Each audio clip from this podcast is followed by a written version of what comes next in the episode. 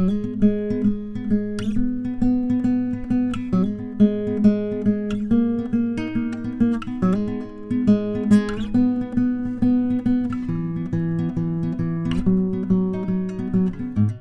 Lukuvika-podcastia, jota toimittavat Jenni Lindvall. ja Essi Rötkönen. Podcastia tuotetaan yhdessä Voimalehden kanssa.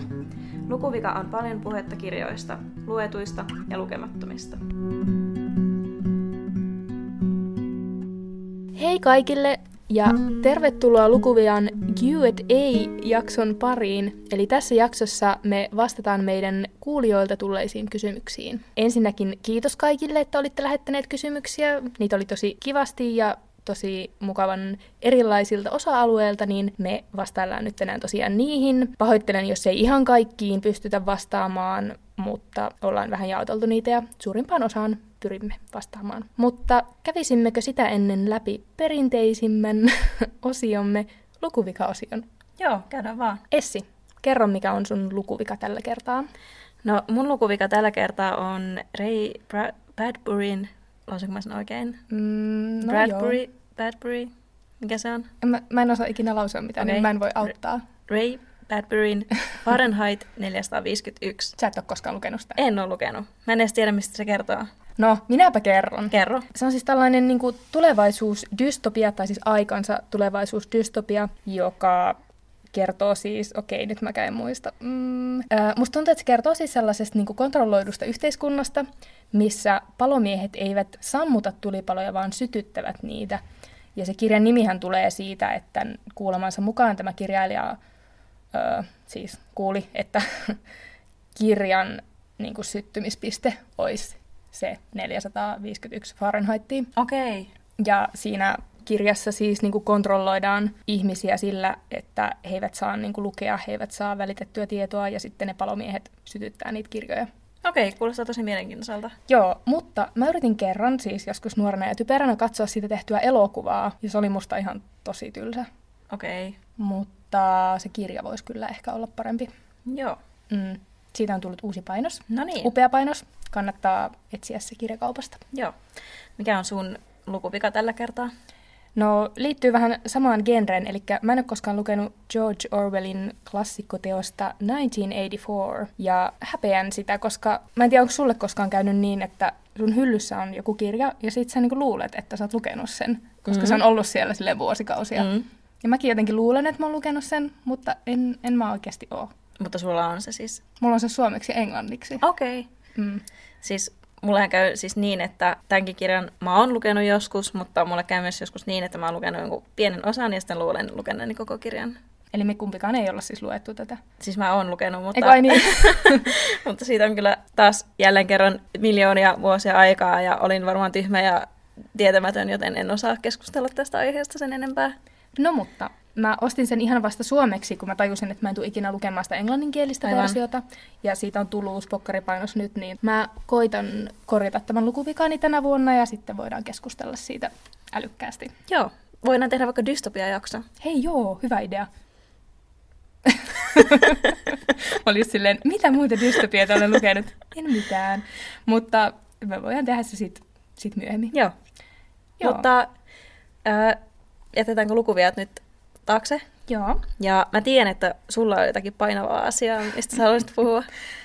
Pitäisiköhän tästä tulla melkein meidän podcastin joku uusi osio, Jennin räntit. Jennin painavat asiat. Mutta siis joo, mulla on painavaa asiaa, koska yllätys, yllätys, olen huolestunut kirja-alan tilanteesta. Mm. Oletko sinä, Essi? Olen. Joo. Siis ähm, tähän on tosi tylsä aihe siinä mielessä, että mä vihaan sitä, kun ihmiset povaa kirja-alan kuolemista ja kirjan kuolemista, koska ei tule kuolemaan, piste, tulee muuttumaan, niin tulee, mutta mä siis keskustelin erään ystäväni kanssa tästä taannoin, joka työskentelee myös kirja-alalla, ja me alettiin pohtimaan sitä, että kun kirjamyynti on siis taas viime vuonna kääntynyt laskuun, vaikka joillakin tietyillä osa-alueilla se on saattanut niin kuin vähän nousta, mutta yleisesti niin kuin kokonaismyynti on kääntynyt laskuun. Ja sitten me mietittiin sitä, että kun on kuitenkin olemassa tämmöinen laaja lukeva yleisö, ja itsekin kuuluu siihen yhteisöön, että esimerkiksi pyörii paljon kirjainstassa ja lukee kirjablogeja, ja tiedämme, että se yleisö on olemassa, Mm. niin sitten me jotenkin, tai me alettiin pohtimaan sitä, että tuntuu, tämä on siis minun, minun tunteeni, että usein niin kuin just vaikka kirjablokkaajat ja kirjainstaajat, tai monet muutkin niin kuin ystäväni, jotka lukevat, niin ovat niin kuin kirjaostoksissaan hyvin pidättyväisiä. Et paljon niin kuin mainostetaan sitä, että käytetään kirjastoa ja paljon varmasti saadaan myös arvostelukappaleita ja pyydetään niitä. Niin sitten me alettiin pohtimaan, että on aika surullista, että jos jopa kirjojen suurkuluttajat ja tämmöiset lukemisen puolesta puhujat eivät osta kirjoja, niin kuka kirjoja sitten lopulta ostaa?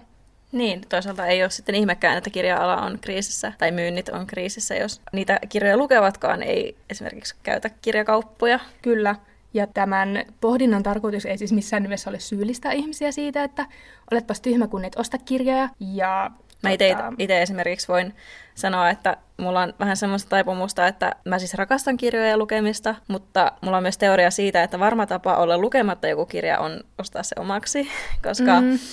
Ainakin mulle käy usein niin, että kun mä lainaan kirjastosta tosi paljon, niin sitten kirjaston lainat kolkuttelee syyllistävästi olkapäähän ja sitten pitää ensin lukea ne kirjastolainat pois ja sitten toisaalta tulee koko ajan käytyä kirjastossa ja hakemassa lisää lainoja ja sitten ne, mitkä on omassa, omassa hyllyssä omia kirjoja, niin ajattelen, että mä palaan niihin joskus myöhemmin ja sitten ei oikeasti palaakaan, joten niin, mä ymmärrän ton, että, tai siis tunnen, tai en tunne, tai pitäisikö tästä tuntea syyllisyyttä vai ei, mutta No en mä tiedä, pitäisikö siitä tuntea syyllisyyttä ja ymmärrän siis, tunnistan tuon saman ilmiön hyvin, mutta niin ja tosiaan noista kirjastoista, että disclaimer, numero yksi, mä rakastan kirjastoja. Ja kaikki on varmasti sitä mieltä, että kirjastot on niin kuin demokratian kulmakivi. Ja, ja suomalaiset kirjat, kirjastot erityisesti on aivan sairaan hyviä. Mm, siis upea instituutio.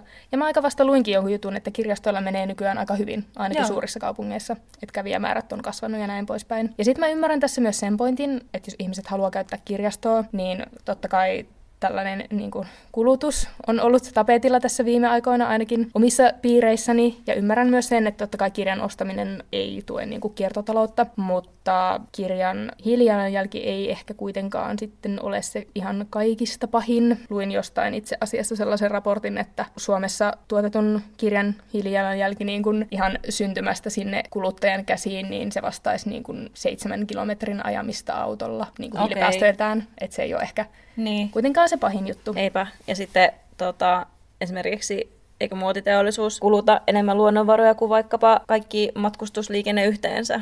Joo, kyllä. Ja lisäksi mä en usko, toivon, että esimerkiksi Suomessa tehtäviä kirjoja ei tehdä missään hikipajoissa Bangladesissa, toisin kuin ehkä Totta. vaikka pikamuotia. Mutta sitten vielä semmoinen ajatus tuli mieleen tästä kirjakauppojen pahenevasta tilanteesta, että nythän on siis ollut puhetta ja ilmeisesti tämä laajennettu oppivelvollisuus tulee sitten luultavasti tapahtumaan ehkä jopa jo ensi vuonna. Ja silloinhan opiskelumateriaalit pitäisi muuttaa myös maksuttomiksi. Ja en tiedä, kuinka usein ihmiset ajattelee tätä, mutta tällä hetkellä niin kuin noin kolmannes kirjakaupoista arvioi joutuvansa lopettamaan, jos oppimatskut muuttuu maksuttomiksi. Et tuo on niin kuin hyvä päätös sinänsä, mutta sillä saattaa olla aika arvaamattomia vaikutuksia Aivan. sitten vaikka kirja-alaan. Ja oppikirjojen osuus myynnistä on aika suuri mm. monissa kirjakaupoissa. Ja sitten puhumattakaan siitä, siis kirjakaupat vähenee, mutta myös henkilökunta niissä luultavasti vähenee. Tai joka tapauksessa niin se on huolestuttava kehitys sinänsä. Niin ja sä varmaan puhut tässä niin kuin nimenomaan tämmöistä kivijalkakaupoista, että puhumattakaan sitten varmaan suuri osa ihmisistä, jotka ostaa kirjoja, niin myöskin tilaa niitä varmaan paljon kaikilta isoilta kirjakauppajäteiltä, vaikka Adlibrixestä tai Amazonista.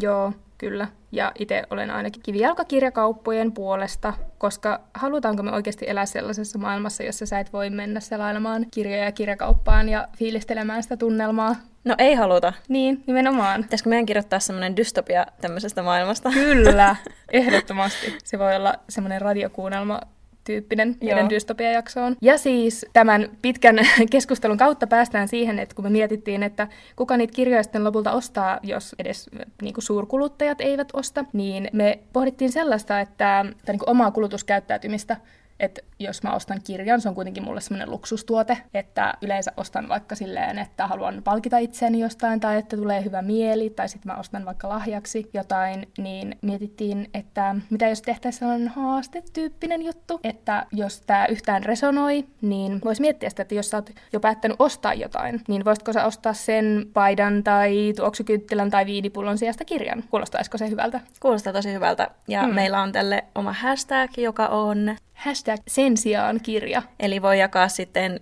esimerkiksi Instagramissa kirjaostoksensa tällä hashtagillä. Kyllä. Me laitetaan tästä varmaan meidän johonkin muihin kanaviin vielä lisää tietoa tässä lähiaikoina, mutta tällainen oli ajatus ja olisi kiva kuulla lisää keskustelua tästä. Ja se pitää vielä sanoa, että ostatko kirjoja lahjaksi ihmisille?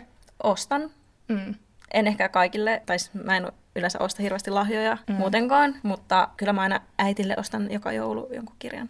No niin, hyvä. Koska mä just mietin, että kirjahan on niin kuin parhaimmillaan tosi henkilökohtainen mm. ja merkityksellinen lahja, jos valitset sen oikein sille saajalleen. Niin sitten mä päädyin myös siihen, että tänä vuonna ajattelin ostaa lahjaksi pääosin tai pelkästään kirjoja. Eli kaikki kummilapseni, jotka ette kuuntele tätä, niin te saatte nyt vaan kirjoja sitten. Mä tiedän jo, minkä kirjan mä ostan tällä hashtagillä. Tai siis käytän tätä hashtagia jakaakseni kirjaostokseni. Kerro heti. Mä haluan ostaa Elizabeth Stroutin Olive Kittredge-kirjan, joka on mm. juuri suomennettu. Ja ehkä jopa sitten sen Fahrenheit 451. Hei, hyvä idea. Mäkin olen itse asiassa jo ostanut kirjaa tällä hashtagilla, niin tota, ja jaan ne myöhemmin sitten meidän somessa. Mutta Joo. tällaista asiaa. Tämä oli se mun räntti. Mä haluaisin, että ihmiset ostaisivat enemmän kirjoja, jos niillä siis on niin kuin tarve ostaa jotain, jos olet sellaisessa taloudellisessa tilanteessa, että voit ostaa ja näin poispäin. Hmm. Kannattaa miettiä.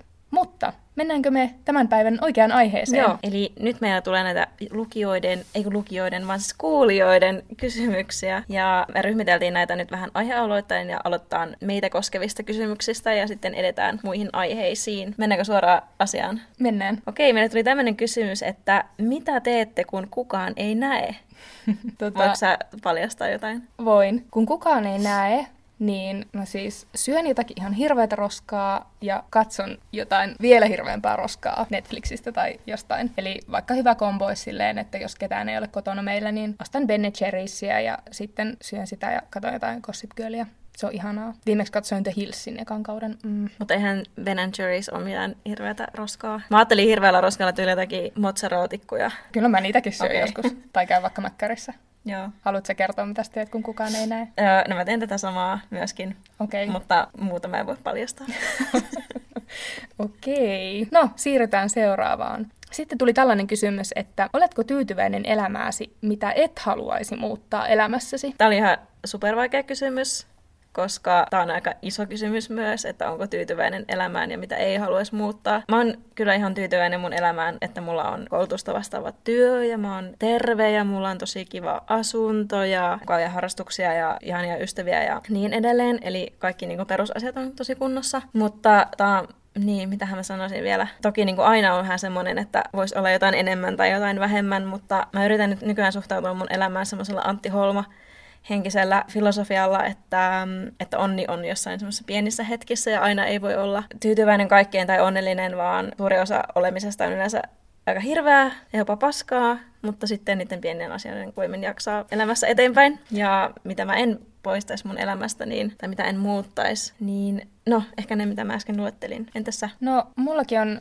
siinä mielessä hyvä hetki elämässä tällä hetkellä, että tuli kans vähän semmoinen fiilis, että en mä kyllä tällä hetkellä haluaisi muuttaa mitään. Mulla on tosiaan niin, noi edellä luettelemasi perusasiat kunnossa ja rakastan asua täällä, missä asun ja mulla on kiva työ ja en mä tiedä. Meillä kummallakaan ei ole koiranpentua. Sen mä muuttaisin, siis Niinpä. heti muuttaisin. Mutta koska mä asun täällä ihan keskustassa, niin mä en halua niin. ottaa koiraa tänne. Jep. Että ehkä joo, sen mm. muuttaisin. Mm. Hei, ja toisenkin asian. Mä haluaisin siis palstan, siis alkaa palsta mm. viljelemään. Joo. Ja mä oon yrittänyt ottaa yhteyttä kaikkiin tyyppeihin, mutta mä en ole vielä kuullut mitään, niin jos jollain on jotakin inside-vinkkejä, niin kertokaa. Sitten seuraava kysymys on Jenni sulle. Eli miksi asuit Brysselissä? Mä asuin Brysselissä siis muutama vuosi sitten. Olin siis yliopiston kautta työharjoittelussa siellä tämmöisessä kulttuuriinstituutissa ja se oli kyllä tosi ihanaa ja suosittelen kaikille. Tuossa taisi muuten joku kysyä, että suositteletko sinne muuttoa, niin sen verran pitää sanoa Brysselistä, että musta tuntuu, että ihmiset aina ajattelee, että se on semmoinen Euroopan persereikä, okay. tai että, että se ei ole niin kuin silleen samalla tavalla vaikka mm. joku Pariisi tai Rooma, niin ihana kaupunki, mutta siellä on oikeasti tosi paljon kaikkea sellaista niin kuin semmoisia, miten se sanotaan, hidden gems. Mm. No, you, you got the idea. niin musta se oli sympaattinen ja ihana kaupunki ja suosittelen kyllä. Sitten on Essille kysymys, eli Essi, miten päädyit äikän opeksi? No, tähän on kaksi eri vastausta. Joo, Kumman sä haluat kuulla? molemmat. Mä kerron eka tämmöisen, minkä mä kerron, jos mun täytyy olla työhaastattelussa. Kaikkea lähti siitä liikkeelle, että kun on lapsena ollut kova lukemaan ja mä asuin vielä tosi pohjoisessa lapsena, missä ei hirveästi ehkä ollut kauheasti muita virikkeitä, varsinkin kun oli 90-luku, niin mä luin tosi paljon ja sitten mä luin jo lapsena Alan Montgomeryn Vihervaara Anna-kirjoja. Ja Annahan opiskeli opettajaksi, tai hänestä tuli opettaja ja tietenkin se oli mulle semmoinen esikuva silloin. Mä ajattelin, että miksei mustakin voisi tulla opettaja. Varsinkin kun mm, mä sain semmoisen voimakkaan kokemuksen kirjallisuuden lukemisesta ja se antoi suuntaa mun elämälle. Ja mä ajattelin, että jos musta tulee opettaja, niin mäkin voin ehkä tarjota jotakin semmoista elämystä jollekin muulle. Ja sitten mä lähdin opiskelemaan kirjallisuutta Oulun yliopistoon ja sitten hain sieltä opettajalinjalle ja tein opettajaopinnot ja minusta tuli opettaja. Tämä on se kaunisteltu versio. Mutta siis tuo on tosi ihana tuommoinen tunteita herättävä tarina, Joo, upeaa niin. viestintää. Ja sitten se mun vähän ei niin ruusuinen versio on se, että mä olin vaan silleen, että ei mitä mä opiskelen, mä en tiedä mikä muista tulee isona. Ja jos mä, en- mä opiskelen opettajaksi sen takia, että mä saan aikaa keksiä jonkun muun ammatin, tai että jos mä en keksi mitään muuta, niin, niin sitten alan opettajaksi. Mutta tällä- veikkaan, että tuota sä et kerro työhaastattelussa. En, ja toivottavasti kukaan työnantaja ei kuuntele tätä. Vaan ei, siis kyllä mä tällä tiellä olen edelleen ja olen siis ihan tyytyväinen, tai si- hyvinkin tyytyväinen tähän valintaan, että olen opettaja, koska niin, Mm. joo. No mutta tässä oli vielä jatkokysymys sulle, eli mikä on opettajan työssä parasta ja mikä on kamalinta? No niin, tämä on taas toinen työhaastattelukysymys. Mitähän tähän voisi vastata silleen diplomaattisesti? Parasta ja pahinta on tietenkin ihmiset. Se on parasta sekä pahinta. Eli tietenkin niin kuin ihmisten kanssa työskentely on musta tosi kivaa. Mä en, en pystyisi olemaan semmoisessa työssä, missä oltaisiin ihan koko ajan yksin tekemässä jotakin koneiden kanssa esimerkiksi. Mutta toisaalta sitten ihmisten kanssa olemisessa on myös omat ongelmansa. Että Siis niin. Ja parasta on tietenkin se, että nuorison kanssa on tosi hauska olla suurimman osa ajasta. Työssä saa toteuttaa itseään jossain määrin aika vapaasti, koska vaikka on opetussuunnitelma, niin Suomessa ei ole kuitenkaan mitään tämmöisiä standardoituja testejä tai kokeita, niin kuin vaikka Yhdysvalloissa tai jossakin muissa koulujärjestelmissä, eli opetusta saa toteuttaa vähän niin kuin miten haluaa. Ja saa puhastella itselle tärkeiden asioiden parissa niin kuin kielen ja kirjallisuuden ja kulttuurin kanssa. Ja tota, myöskin työ on mun mielestä tosi tärkeää ja merkityksellistä siinä mielessä, koska mä en myöskään haluaisi myydä mitään turhaa paskaa ihmisille. Niin tässä voi niin kuin myös vaikuttaa jonkun verran, niin se on parasta ja tietenkin lomat, unohtamatta sitä. Mutta siis pahinta on tietenkin se, että on aika paljon paineita ja odotuksia ja resurssipulaa on aina sekä ajasta että muista resursseista ja tilanteet muuttuu nopeasti ja pitää jotenkin osata vaihtaa suuntaa lennosta, että vaikka kuinka yrittäisi mukaan olla suunnitelmallinen, niin se ei aina onnistu. Byrokratia ja etenemismahdollisuuksien vähäisyys on myös miinusta, koska tavallaan opettaja ei oikein voi, niin tai urakehitys on hyvin vähäistä, jos ei rehtoriksi halua. Ja se, että mitä enemmän työtä tekee, niin yleensä sitä pienempi palkka tavallaan on, että tässä ei mene niin kuin jossain muilla oloilla, että mitä enemmän työtä tekee, niin sitä enemmän saa palkkaa, vaan enemmänkin ehkä jopa päinvastoin. Mm. Siinä tuli aika paljon juttuja jo. Joo. Sitten tuli tähän työelämään liittyen vielä kysymys, että mitä töitä haluaisitte tehdä? No, niin kuin säkin sanoit tuossa, että sä oot hyvinkin tyytyväinen sun töihin tällä hetkellä, niin täytyy kyllä sanoa, että mäkin teen tällä hetkellä töitä semmoisella alalla, joka kiinnostaa, ja en voisi kyllä keksiä mitään hirveän parempaa. Eli mä oon itse asiassa siirtymässä uusiin työtehtäviin kirja-alalla markkinoinnin parissa, niin en mä tällä hetkellä keksi mitään mm. muuta, mitä mä haluaisin tehdä. Jos, jos joku maksaisi mulle muutaman tuhannen euroa kuussa siitä, että mä voisin sitoa nättejä kukkakimppuja ja ehkä vähän kirjoitella jotakin jonnekin ja somettaa ja lukea kirjoja ja tehdä jotakin muuta esteettisesti miellyttävää, niin sitten mä voisin tehdä semmoista. No siis jos lähdetään tälle linjalle, niin jos joku maksaisi mulle vähän, niin mä voisin vaikka olla joogaopettaja ja sitten mulla voisi olla kahvilakirjakauppa ja se tietenkin tuottaisi tosi hyvin, kun kirjakaupathan nykyään tuottaa niin hyvin ja tota, näin poispäin. Ja kirjoittaminen olisi myös tosi Jep. kivaa niin kuin tehdä sitä työkseen. Jep. Mm. Mä toivon, että tämä kysymys tuli meidän tulevalta työnantajalta, joka aikoo tarjota meille näitä mahdollisuuksia. Niinpä, valitse meidät. Joo. Mutta sitten oli näitä podcast-aiheisia kysymyksiä. Ihan ensimmäisenä kysyn sellaisen, mihin kyllä itsekin tiedän vastauksen, mutta kysynpä sulta kuitenkin. Eli kuinka kauan olette tehneet podcastia? No minä en tätä tiennyt, koska mun piti sulta kysyä, niin me ollaan tehty tätä pari vuotta. Joo, kyllä. Me aloitettiin syksyllä 2017. Kyllä. Sä kysyit multa, että haluaisinko mä tehdä podcastia, kirjapodcastia, ja mä vastasin, että haluaisin tehdä. Ja sitten me tehtiin. Niin, Okei, okay, hyvä. simple as that. Sitten tulikin kysymys, että voiko podcastia tehdä yksin. No mun mielestä voi. Monet podcastit, joita mä itse kuuntelen, jopa niinku parhaimmat, niin niitä tehdään yksin. Mutta se varmaan riippuu tosi paljon just siitä, että mistä aiheesta sä haluat tehdä ja niinku, ihan, että onko sulla sanottavaa siitä aiheesta tarpeeksi yksin. Ja toki yksin voi pyytää vaikka vieraita sinne tai näin poispäin, että miksei. Mm. Mä ajattelen, että yksin voi jopa olla siinä mielessä helpompaa, että ei tarvitse toisen ihmisen kanssa sopia jotakin aikatauluja ja jos tekee vaikka ää, semmoista, mihin ei tarvitse vieraita, niin sitähän voi tehdä sitten ihan milloin vaan. Niin, kyllä. Sitten kysyttiin, kauanko editointiin yms menee aikaa? No, tota, mä en ole kattonut kellosta, siis mähän on meidän podcastin editointi vastaava, eli kaikki tuota pörjät editointivirheet, joita kuuntelette, niin on sitten mun käsialaa, mutta mä, mä editoin siis Audacity ilmaisella ohjelmalla, ja yleensä siinä menee kauan, koska tällä välissä on, niin kuin nytkin me äänitetään täällä meidän äänitysmajassa, niin meidän täytyy välillä oikoa meidän jalkoja ja muuta kaikkea pöljää, niin sieltä välillä pitää sitten poistaa niitä semmoisia kohtia. Ja tota, kyllä siihen useammin tunti menee varmaan ehkä, mitä mä sanoisin, varmaan jotain neljä tuntia. Varmaan mm. enemmänkin saattaa mennä, jos on tur- liikaa pöljäily tuota, jakson aikana, niin se riippuu ihan siitä. Mutta siinä tuota, voi varmaan kehittyä nopeammaksikin, jos on enemmän jaksoja tulossa kuin meillä. Joo. Mitä pitää tehdä ja ottaa huomioon, kun aloittaa podcastin teon? No, mä vähän mietin tätä kysymystä ja mulla on vähän, tai aika kliseisiä vastauksia tähän, että no ensinnäkin sun pitää olla oikeasti niin kuin kiinnostunut siitä aiheesta, mistä sä teet sitä podcastia, koska eihän kukaan nyt jaksa puhua sellaisesta aiheesta, mikä ei oikeasti kiinnosta hirveän pitkään. Ja sitten ehkä miettisin vähän sitä näkökulmaa, että no, podcastejakin nykyään syntyy kuin sieniä sateella. Vähän silleen just, että teetkö yksin yhdessä, mikä, teidän, mikä se teidän näkökulma siihen aiheeseen on, onko teillä joku oma juttu siihen, sehän olisi tosi kiva, niin kuin, että jos olisi joku sellainen vähän er- erottuva asia. Brändikonsepti. Just niin. Mutta mä myös tiedostan, että kun mä annan näitä typeriä vinkkejä, niin...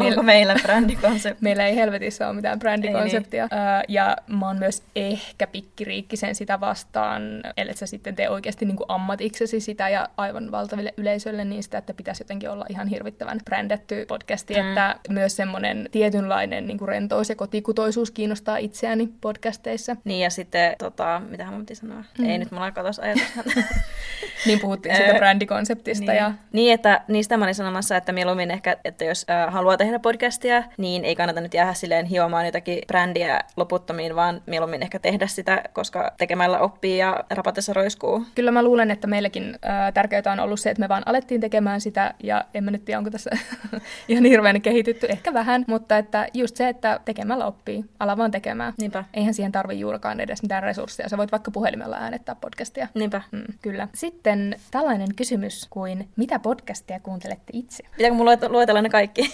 Eikö kerro, mistä se vaikka semmosia, mitä sä kuuntelet eniten? Tai? Ää, mä kuuntelen varmaan tällä hetkellä eniten rikospodcasteja ja niistä eniten, tai mun pareita on semmoinen kuin Jäljillä, mikä on ihan super suosittu ja varmaan kaikki muutkin sen tietää. Ää, se ilmestyy aina perjantaisin. Ja mä tykkään siinä siitä, että no sitäkin esimerkiksi tämä henkilö tekee yksin, eli hän tekee käsikirjoituksen ja äänittää sen sitten sinne podcastiin ja, tai podcast-jaksoksi, eli sen voi tehdä ihan hyvin yksin. Ja ne jutut on tosi hyvin taustoitettuja ja mielenkiintoisia. Kään siitä. Sitten mä kuuntelen, mitäs mä kuuntelen?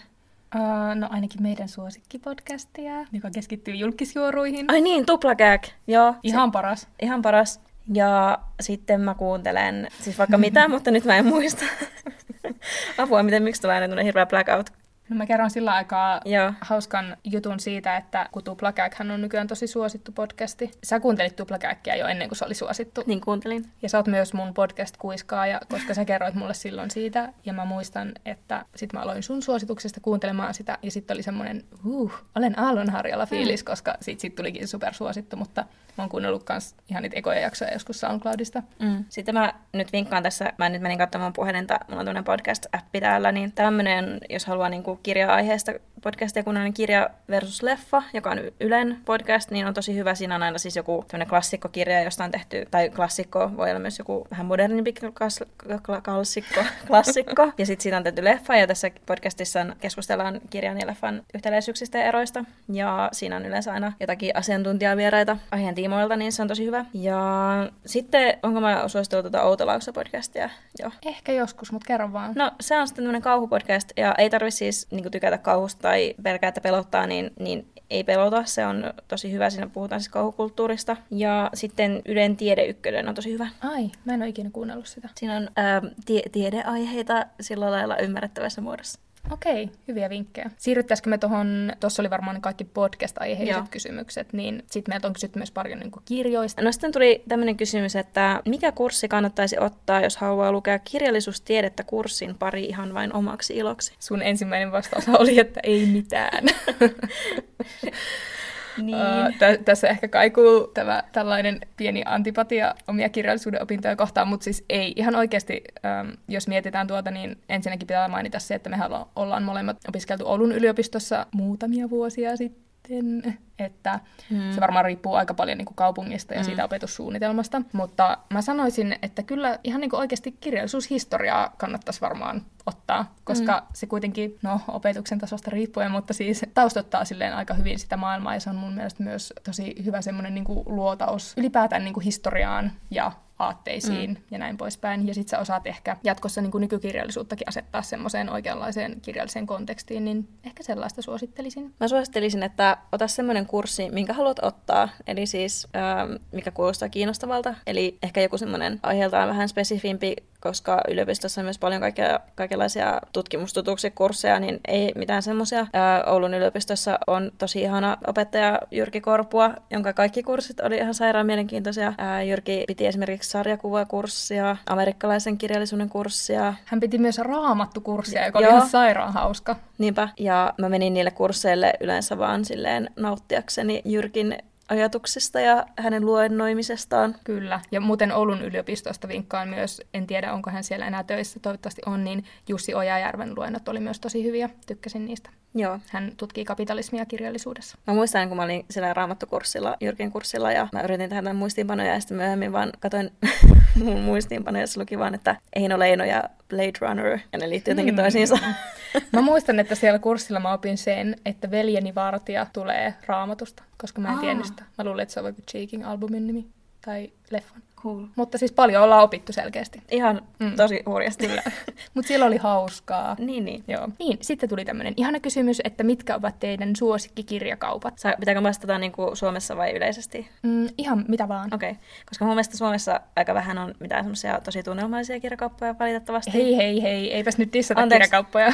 Ei vaan, mutta mä olin sanomassa, että äh, ulkomailla on tosi paljon ihania kirjakauppoja. Esimerkiksi Pariisissa Shakespeare and Company, joka on ihan historiallisestikin äh, kiinnostava. Ja sitten itsehän tulin tosiaan sieltä New Yorkin lomalta yhdeksän kirjan kanssa kotiin. Eli siellä oli ihan sairaan hyviä kirjakauppoja, joista parhaat oli ehkä semmoinen kuin Strand, Bookstore, ja se oli siis niin kuin monessa eri kerroksessa, ja siellä oli ihan sairaasti asiakkaita. Ja sitten Knally Jackson kirjakauppa oli tosi hyvä myös, ja sielläkin oli myös Shakespeare and Company. Ehkä ne oli ne kivoimmat, missä mä ainakin kävin. Varmaan olisi paljon muitakin. Entä sulla? No mä en ole edes miettinyt tälleen niin kuin, äh, kansainvälisesti, mutta nyt tuli mieleen, että mä oon tykännyt tosi paljon sellaisesta aasialaisesta ketjusta kuin Kinokunia, jolla on Miks siis... mä en ole koskaan käynyt semmoisessa? Niitä! Mutta niillä on Euroopassa ja Jenkeissä silleen, mä en tiedä, onko niillä Euroopassa myymälöitä. Ai se joku kansainvälinen? No se on niin kuin Aasiasta lähtöisin, mä en muista mistä maasta, niin. mutta Kaakkois-Aasiasta jostain ehkä. Niin siis esimerkiksi Singaporessa niillä on aivan valtava myymälä ja sieltä löytyy ihan kaikki. Ihan Aa, kaikki, mä jotenkin luulin, että Suomessa joku tämmöinen kinokunia, ja mä olin silleen, mitä vitsiä? Ah, no way. Ei mene ihan niin hyvin. Mutta siis joo, mä menin itse asiassa muistaakseni New Yorkissa Kinokunian liikkeeseen, niin siellä se oli vähän kämäne, että se on, niin kuin, jos käytte jossakin Kaakkois-Aasiassa, niin siellä ne on aivan valtavia ja loistavia. Mutta sitten Suomen kirjakaupoista, ja huom myös tämä, mikä mua huolestuttaa, että koska kirjakaupat keskittyy, tai niitä lopetetaan, niin ne keskittyy nykyään niin kuin suuriin kaupunkeihin, ja meillähän on täällä Helsingissä niin kuin hyvä tilanne, että voi käydä monessa eri kirjakaupassa, niin puhun nyt niin kuin Helsingin näkökulmasta, tiedän, että se on muualla Suomessa vähän huonompi, mutta mulla on tämmöinen diplomaattinen vastaus, että mä käyn eri kirjakaupoissa niin kuin eri tarpeisiin. Mm. Että jos mä haluan kuumimpia uutuuksia ja hyviä kirjavinkkejä, niin mä käyn suomalaisessa kirjakaupassa.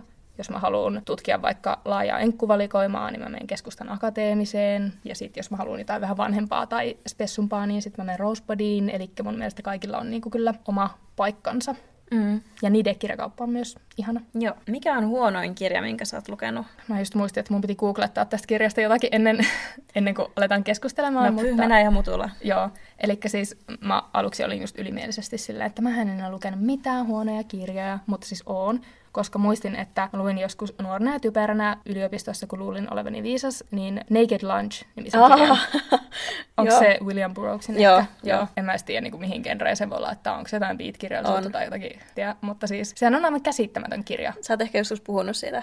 No varmaan silloin, kun me asuttiin yhdessä ja mä yritin lukea sitä ja mä olin silleen, että on ihan käsittämätön. Sitten mä vielä yritin lukea sitä, mutta se jäi kesken, koska siinä ei mitään järkeä. Ja sitten mua vielä ärsyttää, no tässä oikeastaan tuleekin tämä meidän podcastin ydin, että ärsyttää sellaiset ihmiset, jotka esittää, että jotkut tuommoiset aivan, aivan kammottavat kirjat olisivat jotenkin hienoja, koska mä muistan, että mä lainasin sen yhdeltä mun ystävältä, ja se oli silleen, tämä oli tosi hyvä. Se ei voi olla hyvä, koska siinä ei mitään järkeä. Mä en edes osaa kertoa, mistä se kertoo. Siinä oli jotakin oksennusjuttuja ja torakoita ja kaikkea niin kuin tosi okay. makaberia. I don't like. No se on niin. myös mun lukuvika, enkä ole korjata sitä. Joo, ei kannata. Ei todellakaan. Oliko sulle joku huono kirja? No joo, tämä ei ole mitenkään läheskään niin korkeakirjallinen kuin sun äskeinen vastaus, mutta siis mä joskus ostin joltain matkalta tämmöisen kirjan kuin Pride and Prejudice and Zombies.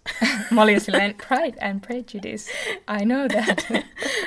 ja Zombies, äh, joka siis oli tämmöinen vähän niin kuin parodiakirja, jossa oli vaan siis ylpeys ja ennakkoluulo, ne kaikki hahmot ja vähän se juonikuvio jotakuinkin, mutta siellä oli vaan niin kuin zombit ja ne taisteli niitä zombeja vastaan. Siitä on ehkä myös tullut joku leffakin. Ja sitten sitä samaa sarjaa on joku, joku Jane Austenin kirja, missä on myös jotakin vesihirviöitä. Joo, okay. niin se ei ehkä ollut kovin hyvä.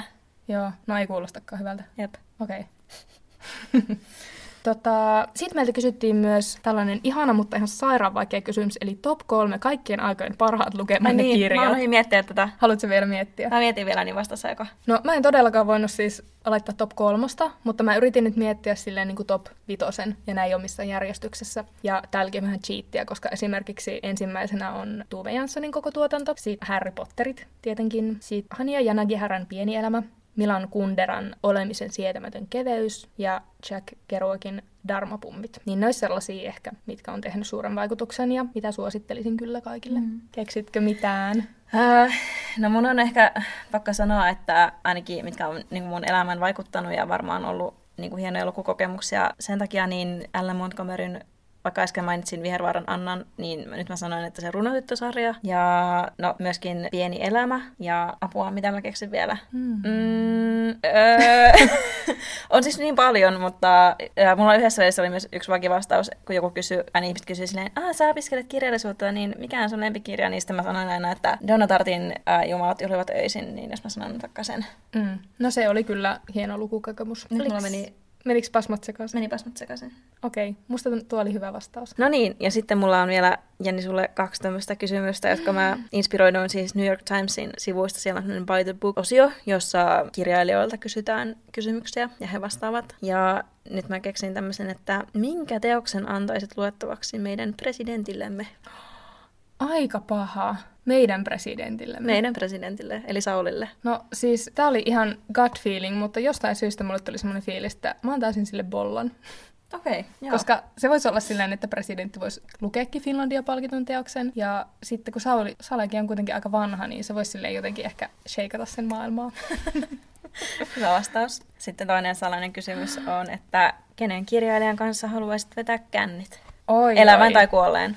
Hei, aika paha, mutta sen pitäisi olla joku hauska tyyppi. Tuve Janssonista mä esimerkiksi just luin jonkun haastattelun, että, tai siis jutun, että joku oli mennyt haastattelemaan sitä joskus, ja sitten se oli tarjonnut sille viskiä ja ollut tosi kiva, mutta sitten se oli alkanut kysymään siltä jostain sen lapsuuden jutuista, niin se oli heittänyt se ulos ja ollut silleen, saatana kaikki aina kysyy tästä. Eli ei ehkä Tuve Jansson. Oh, ihan sairaan. Pitääkö mennä niinku vetään kännit ihan oikeasti vai silleen, no, silleen Mm, no silleen, että te olette mukavan, mukavasti nousuhumalassa ja vähän vapautuneita ja jaatte teidän elämäntarinoita keskenään. Tämä oli tosi hankala kysymys. Tai voitaisiin valita silleen, että kenen kanssa sä menisit vaan yhdellä lasilliselle ja kenen kanssa olisi silleen pilkkuasti niin kuin jatkoille ja mm. tälleen. No koska lasilliselle mä voisin kyllä mennä Hania ja Nagiharan kanssa. Se ei vaikuta sellaiselta ihmiseltä, joka ehkä olisi pilkkuasti niin pilkkuasti juhlimassa, mutta kuka olisi semmoinen niin tosi kova bilettäjä. Ehkä, ehkä mä sitten menisin sen Jack Kerouacin kanssa, vaikka se on niin. aika sovinnistinen jätkä, mutta niin. ehkä mä kans... silloin, jos pääsisi siihen aikaan myös, tiedätkö? Niin, mä just mm. mietin, että toisaalta niin just joku 20-luvun Hemingway niin, ja muut, kun, jotka, Fitzgerald. Niin, jotka sekoilee jossain Pariisin kaduilla, niin olisi se silleen Joo. aika siistiä. Oliko sulla itsellä jotakin vastauksia näihin?